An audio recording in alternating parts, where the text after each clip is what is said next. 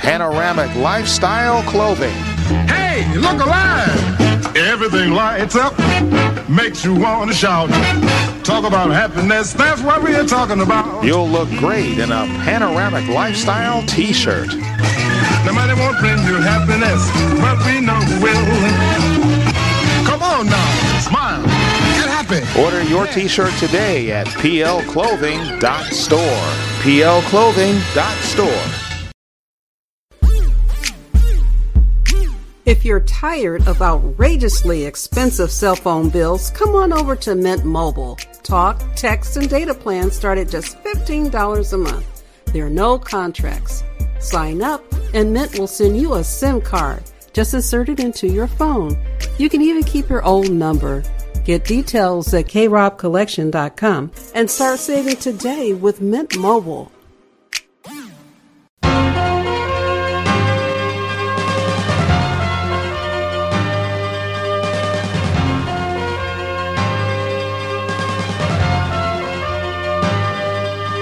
To Sunday Digest, an award winning public affairs presentation of 99.5 WGAR. Get ready for a half hour of interesting conversation with veteran Cleveland broadcaster Ken Robinson.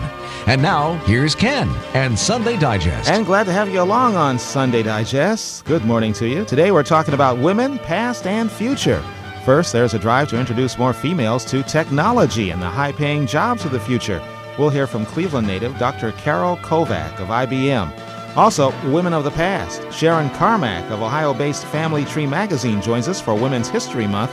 She tells us how to trace our female ancestors. But first on Sunday Digest, women and nursing. It's a high tech industry with a worker shortage. On the line from Washington is Dr. Geraldine Bednash, Executive Director of the American Association of Colleges of Nursing. She's editor of the new book, Ask a Nurse. First of all, Doctor, what is the book about? Well, the book is a compilation of pieces done by nurses across the country, and I was the editor. We came to do the book because we really realized that there was a need for a book that would help the consumer be a wise consumer in healthcare and would help the consumer be able to take better care of him or herself or the family. It provides tons of good tips about how to be a self-care agent, how to make wise choices, the kinds of questions you should have, and the kinds of things you can do just to take care of yourself. Now, nurses are on the front line of medical care. Uh, usually they know more about what's going on than doctors do, don't they? Well, I think they have a very different set of skills and knowledge, and they are as knowledgeable as physicians. And what we know often is that uh, when you're looking to go see a doctor, people call nurses and say, Who should I see? Because they trust the advice and counsel that comes from the nurses who work with the doctors. And nurses are, if you're in the hospital, the person who's going to have the most active and on-time response to your care. They're the ones that are there 24 hours a day. Career opportunities in nursing. Is it still a good career for, for men and women? Oh, absolutely, absolutely. The need for nurses is projected to grow exponentially over the next decade. One of the things that we know about the nursing population is that we're aging faster than the rest of the workforce. And within about 10 years, we will have about half of the population of nurses ready to retire or within a few years of retirement age. And we are going to have a dramatic need for nurses. And the other thing about nursing is that people often have a limited view of what it means to be a nurse. They think about someone working at the bedside in a hospital and that's a very important role in nursing, but it's not the only option. You can become a nurse practitioner and be a primary care provider. You can become a nurse midwife. You can become a nurse administrator. You can manage healthcare systems. You can work in doctors' offices, in HMOs, in public health communities, in a whole range of settings. And these days, those settings want the best educated nurses. So we want the best and the brightest people to look at nursing as a career, men and women. Well, how's the pay and working conditions for nurses these days? Well, the pay is actually not bad. The pay can be very good depending on the kind of education you have and the kinds of skills you have. Uh, people who are advanced practice nurses make very good salaries. Those are people with master's degrees who are serving in nurse, nurse anesthetist roles or nurse practitioner roles. Then also the working conditions can be quite rewarding in some of those settings. Unfortunately, our hospitals today are experiencing a dramatic shortage of nurses because working conditions there have become strained. and there are not enough nurses in those hospitals because often hospitals are not the best places that nurses want to work. Where do they want to work these days? They want to work in places that allow them to use their knowledge and their skill and to be an equal partner in the care delivery, who really respect them, where people, in fact, use their advice and counsel. And that often is places like home care settings, places like HMOs, places like community clinics and ambulatory clinics. You know, one of the places that likes to hire nurses the most are the the insurance providers because they know that nurses can give advice and counsel over the phone to patients. Often, a, a very good and a very uh, important part of being an insurer is to have a whole team of nurses who call you and make sure that you're getting better, that you're doing the things that you need to do, and to keep you healthy. What about uh, conditions in the hospital? Uh, uh, so many nurses now have to deal with AIDS and Ebola and. Uh, well, nurses have always been concerned about the fact that you are exposed to infectious diseases when you work in hospitals like that. But one of the things that we teach people who are nurses is how to protect themselves and other patients the day perhaps the issue is AIDS, before it might have been tuberculosis or some other illness. So clearly, nurses have to be skilled and knowledgeable and have to use very good techniques in how they provide care to people. And one of the things we do is teach them that so that they don't have to worry about being harmed themselves. All right. And finally, what uh, should someone do if they're interested in a career in nursing? How should they go about it, and what kinds of uh, educational requirements are they looking at? Well, one of the things they can do is go to a website called nursesource.org, and it does provide a lot of information. It's about it's by a group called Nurses for a Healthier Tomorrow. It provides people information about the career. I would encourage people to think these days about getting the best education to be a nurse. Employers want people with bachelor's degrees and master's degrees, and I would encourage them to talk to their college counselors and to think about a career, provided they have the skills and the knowledge. It's a it's a demanding career. It's not any different than medicine in that it requires good base of information about science and math and the social and physical sciences both. And so if you're bright, if you're interested in a career that has tremendous potential and growth capability, I would encourage you to be a nurse. All right. Well, we thank you very much for the information. All very right. enlightening. And the book is Ask a Nurse. Yes, thank you, Ken. Dr. Geraldine Bednash, Executive Director of the American Association of Colleges of Nursing. She's also editor of the new book, Ask a Nurse. And we're taking a look at women in high tech fields on Sunday Digest. Up next, a shortage of female engineers as Sunday Digest continues. You're listening to Sunday Digest with Ken Robinson.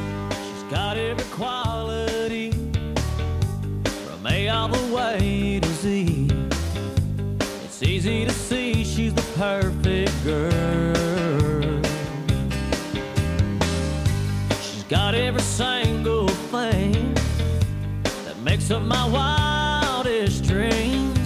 Sometimes I still can't quite believe she's holding me cause she got it all my heart, my soul, my wishes. Well, we heard about the shortage of nurses. Now we're going to hear about a shortage of female engineers. Here to talk with us about that is Dr. Carol Kovac, Vice President for Life Sciences at IBM. She's also a graduate of Oberlin College. Now, Doctor, uh, you help run the Life Sciences Department at Big Blue? um, and uh, uh, I developed new sol- uh, computing solutions for the sort of growing area of uh, of drug discovery and genomic information management. Wow, that sounds pretty high tech. It's pretty cool. I tell you. Well, there's this continuing problem of getting uh, women into high tech fields. You know, I could understand that uh, 20 years ago, but with all the opportunities, why, why do we still have this problem today? Well, I you know I think there are huge opportunities here. In fact, one of the biggest issues for companies like IBM is the lack of uh, of technically trained workforce. We have in the information technology industry um, over a million unfilled jobs. Um, and at the same time, there are fewer than uh, there's just about 10% of women in engineering in the U.S. I mean, and 10% of engineers are women. Um, so you you should ask the question, how come we don't have more women there? I think we're doing some things really systematically, you know, from even the very early years in school to basically send messages to, to young girls that engineering's not a great career for them. What kinds of messages are we sending to girls? Well, you know, some of them are very subtle. I think you know people kind of say, "Oh, that's too hard. You don't want to work that hard," um, and but some of them are actually pretty pretty direct. You know, uh, um, there was a study recently by one of the engineering organizations that showed that 34% of girls in high school reported that either a teacher or a counselor had advised them against taking advanced math because it was too hard for them. Now that's pretty scary. If teachers and counselors, you know, in high school are saying, "Oh, don't do that. That's not for you," um, I'm sure there's a lot of parents who say, oh, "I don't want my daughter to do anything that's that hard." Um, you know, everything worth doing is hard, um, and there's so much opportunity in engineering that I think we got to be much more encouraging. Um, girls love to have, and boys too, love to have a view of how what they do with their lives is going to change the world. Um, and how, and, and given how much technology impacts everything we do, everything about our lives, you know, it's it's so clear that being a scientist and a technologist and an engineer has so much opportunity for creation and, and building new things. Um, that's the exciting message, and we don't give it very often. Do you think it's still generally assumed that uh, girls and women are better off with uh, uh, better off uh, in fields that don't involve technology? That men are the more mechanically inclined, and that's why men like cars and computers and, and those kinds of things. Well, there's nothing that really substantiates that, and in fact, you know, um, I tell a story about a, a birthday party that I had for my son once. Um, we had boys and girls there, and you know, we encouraged them to, it was about sort of the way things work. And we gave them a bunch of electronic equipment and some screwdrivers and said, go ahead, take them apart, kids. They had a fantastic time. And one little girl there was, you know, sort of meticulously taking everything apart. And I said, you know, that's the talent, that's the skill.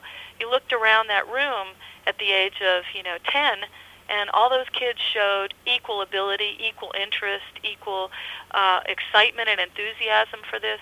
And yet, when you get to 20, 25, and you know, and, and the college age, suddenly we find there's not girls there anymore. So I think we're we're it's not so much about ability, and all kinds of studies prove that. It's much more about the messages that we're sending about what is an appropriate or not appropriate career.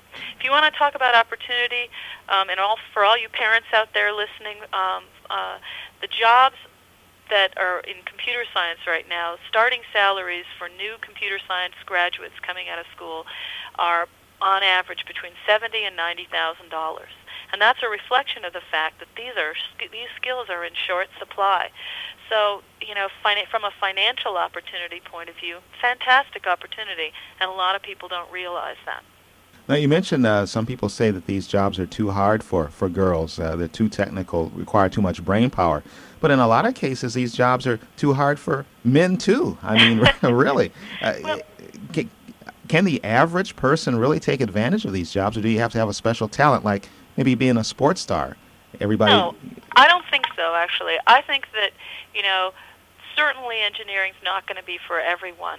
But, um, but there is a lot of uh, and you don't have to get a PhD in something to participate in technology and engineering. Um, I think that that doing something hard is a good thing. It's really sort of train. It's a challenge, you know. Kids love challenge, and we have to we have to be careful not to tell our daughters, um, you know, be afraid of challenge. We've really changed our. I mean, I'll, I'll take sports as a great example. We've really changed our view on girls and sports, haven't we, in the in this country in the last 10, 15 years? On uh, you know, and we and and parents that I know today really encourage their girls to do sports, um, to you know, to play soccer, to play all kinds of sports. That's a great thing. We got to do the same thing about math and science, and it's, it's all a state of mind, is my view. Like you mentioned, in elementary school, girls usually excel in math and science, but something happens along the way. Well, what we try to do at IBM and through National Engineers Week is to provide them with role models and great examples um, of how you can kind of go through your career and you know and and and uh, um, and succeed and have a valuable, fulfilling, challenging life um, and make some good money while you're at it. Uh, and those are all messages that I think girls need to hear more often. This is not about being a geek with bad hair. Um, this is really about being somebody who who can create and make their creations real. And you know that's a pretty pretty good, powerful message for uh, young people um, of both genders. So, what's your message to girls who may be in school now and maybe haven't really considered a career in engineering? My message, one message would be, you know, check out um, check out the website for National Engineers Week, www.eweek.org, um, and uh, uh, and uh, find out more about careers in science and engineering. Get involved through your Girl Scouts organization or other um, local organizations um, with understanding more about technology. Get on your computer and you know and uh, uh, and seek out some of those great uh, uh, girls uh, websites and uh, uh, and think about this as something for you and for me. It, it's still kind of sad when you walk into an office these days, uh, just like maybe 20, 30 years ago. The secretaries are women. These are traditionally low-paying jobs that, that women still make the bulk of. Well, you know, things are getting better, I think, and and I think that uh, uh, in some areas like mathematics um, now is almost 50% women. Um, almost 50% of the women in med- uh, of the students in medical school today are women, and so I think there are um, there are positive changes. We just haven't moved as fast as we'd like in engineering and in science, and in some places like computer science, um, we've actually moved moved backwards a little bit from the from where we were a decade ago in terms of the number of women in those areas. So yeah, I think we have a long way to go, but um, but we've come a long way as well. And in large measure, I think it's because of the involvement of organizations like the National Society of Professional Engineers, like companies like IBM and many, many others, AT&T, General Electric, and many others um, who are uh, who are sending the message. Um, we need you in here. Um, we need you to uh, help us create the future, and uh, uh, and we want you to come join us. Uh, that's a great message for boys and girls, but we especially want to make sure that girls hear that. Well, very good. We want to thank you for uh, talking with us. Great. And uh, nice to be here. Dr. Carol Kovac, Vice President for Life Sciences at IBM. She helps run the biotechnology department there, and she's also a graduate of Oberlin College. And I'm Ken Robinson. Glad to have you along on Sunday Digest today. Stay tuned. Female history is right around the corner.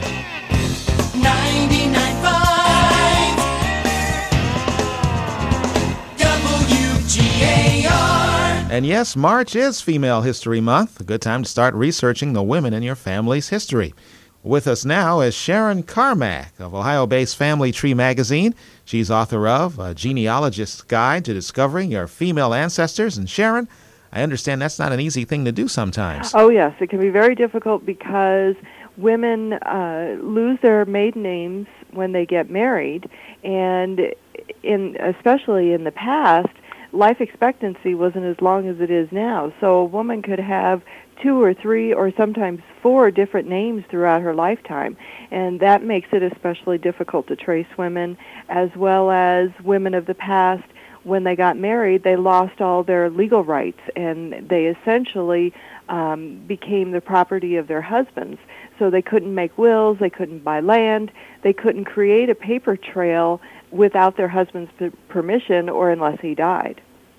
So, is it possible with, with all those obstacles uh, to, to trace one's female ancestors? Oh, yes, uh, it, it is possible. It's not easy necessarily. Sometimes it can be easy. Um, but that's what the book is all about, is to talk about the different techniques for tracing women.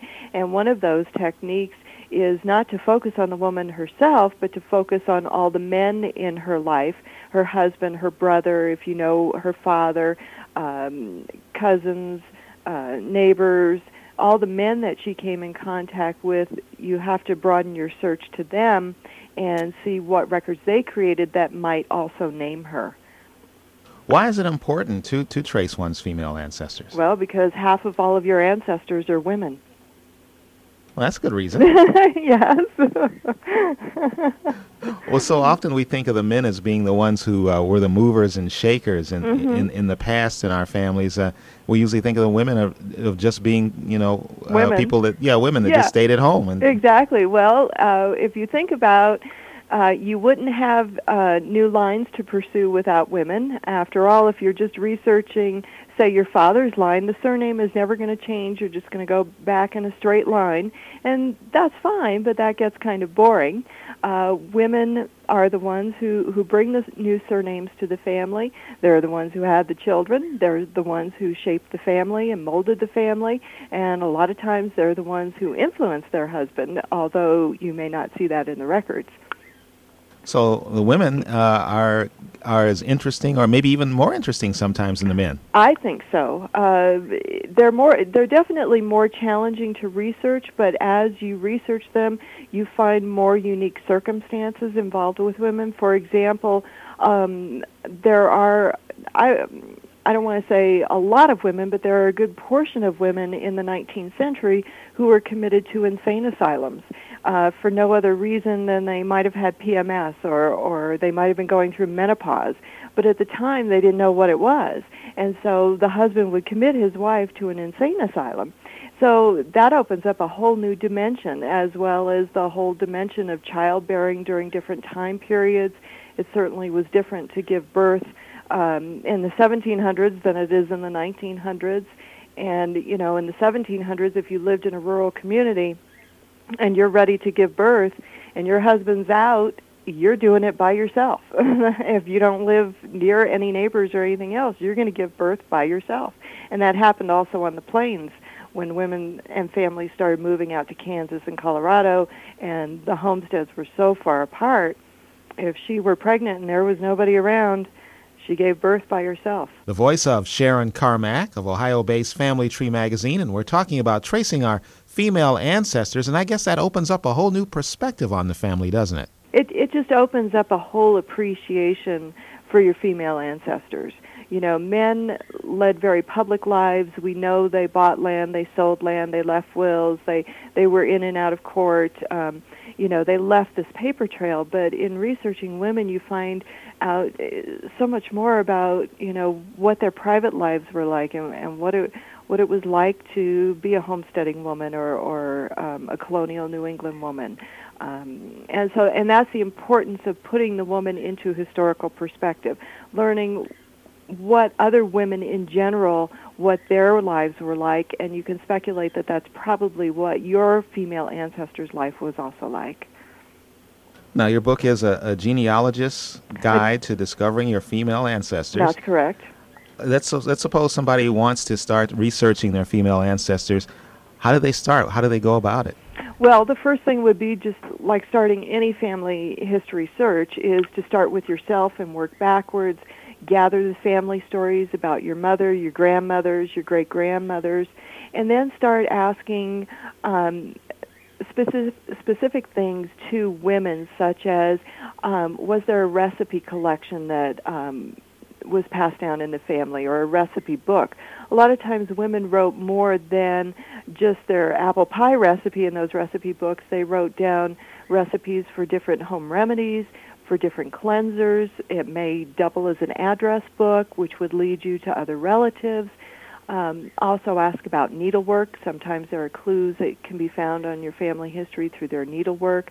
Letters and diaries especially. It's real important to ask if a grandmother or great grandmother left any letters or diaries that have been handed down and to really think about records that women would create as opposed to records that men create. How do you go back uh, digging up vital records and uh, legal documents, those kinds of things? Well, that's not as difficult as you would think because most of those records are public documents. So, for example, for vital records, you would write to the state vital statistics office or check a state vital statistics office online and print out the form and send for death certificates, birth certificates, marriage certificates. The problem comes is most state vital records do not predate the early 1900s. Some states do, but not very many. So then you go to the county courthouse and see if perhaps a, a birth, marriage, or death were recorded at the county courthouse. Um, and again, those may be hit and miss the further back in time you get, and then it becomes even more challenging. One of the best records for researching women and men um, and children is uh, the census records because the census gives us a glimpse of the whole family and and for instance in the 1900 census it tells us how many children were born to that woman and how many still survive. So we can we can put the pieces together. Unfortunately, there's no one magic source. It's going to be like a jigsaw puzzle. You're going to have to put the pieces together. You don't have to be a Sherlock Holmes, do you? No, not exactly. not exactly, but it's almost like that. And um, so I always recommend, in conjunction with a book like Discovering Your Female Ancestors, that beginners get a good basic how-to book to get them started, such as The Idiot's Guide to Genealogy or Unpuzzling Your Past or Long Distance Genealogy, which will give you an overview of the, the basic research skills that you're going to need to really put those puzzle pieces together.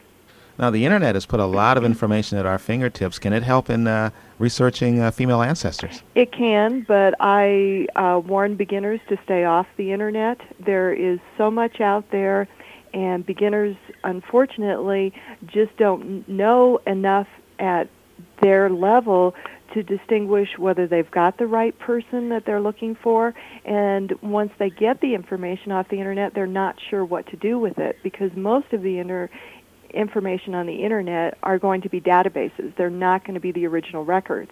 And unless you have a little bit of understanding of how genealogy works and um, the genealogical research process, beginners will get the information and then they don't have a clue how to get to the original record or or what to do with the information. So I I am not a pro internet person.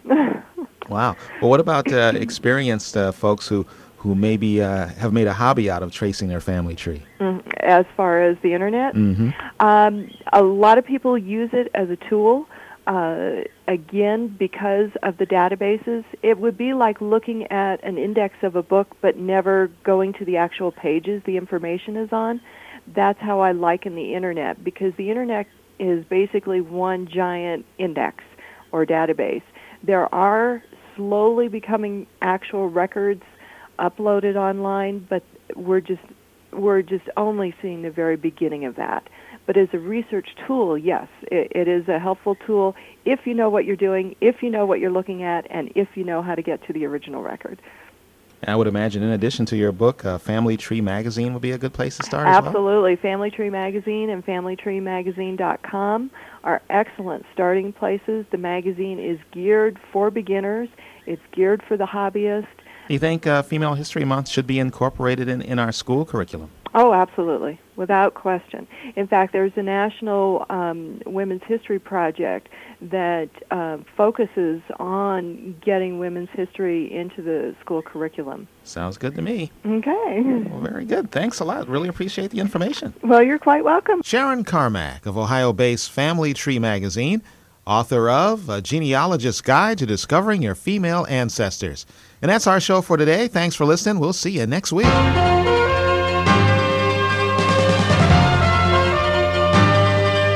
This has been Sunday Digest with WGAR's Ken Robinson, a public affairs presentation of 99.5 WGAR. The views and opinions expressed on the show were those of the participants and not necessarily those of WGAR, its staff, and management. Join us next week for another edition of Sunday Digest. Welcome to Ken's Corner. I'm Ken Robinson. A new survey finds Americans are concerned about their ability to save money. The poll from the Certified Financial Planner Board of Standards shows nearly 8 in 10 people are worried about having enough to get by financially in the future. Board member Eleanor Blayney says there are many factors involved. As you can imagine, due to debt and other financial pressures, being children, being imminent retirement, being job change, being medical expenditure. These are all things we're aware of. Experts found that debt is what keeps many from saving money on a regular basis. Blayney adds that young people are the largest demographic who worry about saving enough money. And they've got kids in the house, so they have a lot of children family obligations, and they're spending more on those present, those immediate concerns, and feel that they're not saving enough. You have current expenses that may be you know, too high to enable you to save as much. And then, of course, you have, you know, future expenses that that really is what we need to save for. The Certified Financial Planner Board of Standards is a nonprofit organization that administers a certification program to nearly 74,000 financial professionals. Thanks for stopping by Ken's Corner, part of the K Rob collection. Learn more about our shows by checking out krobcollection.com or the K Rob Collection Facebook page.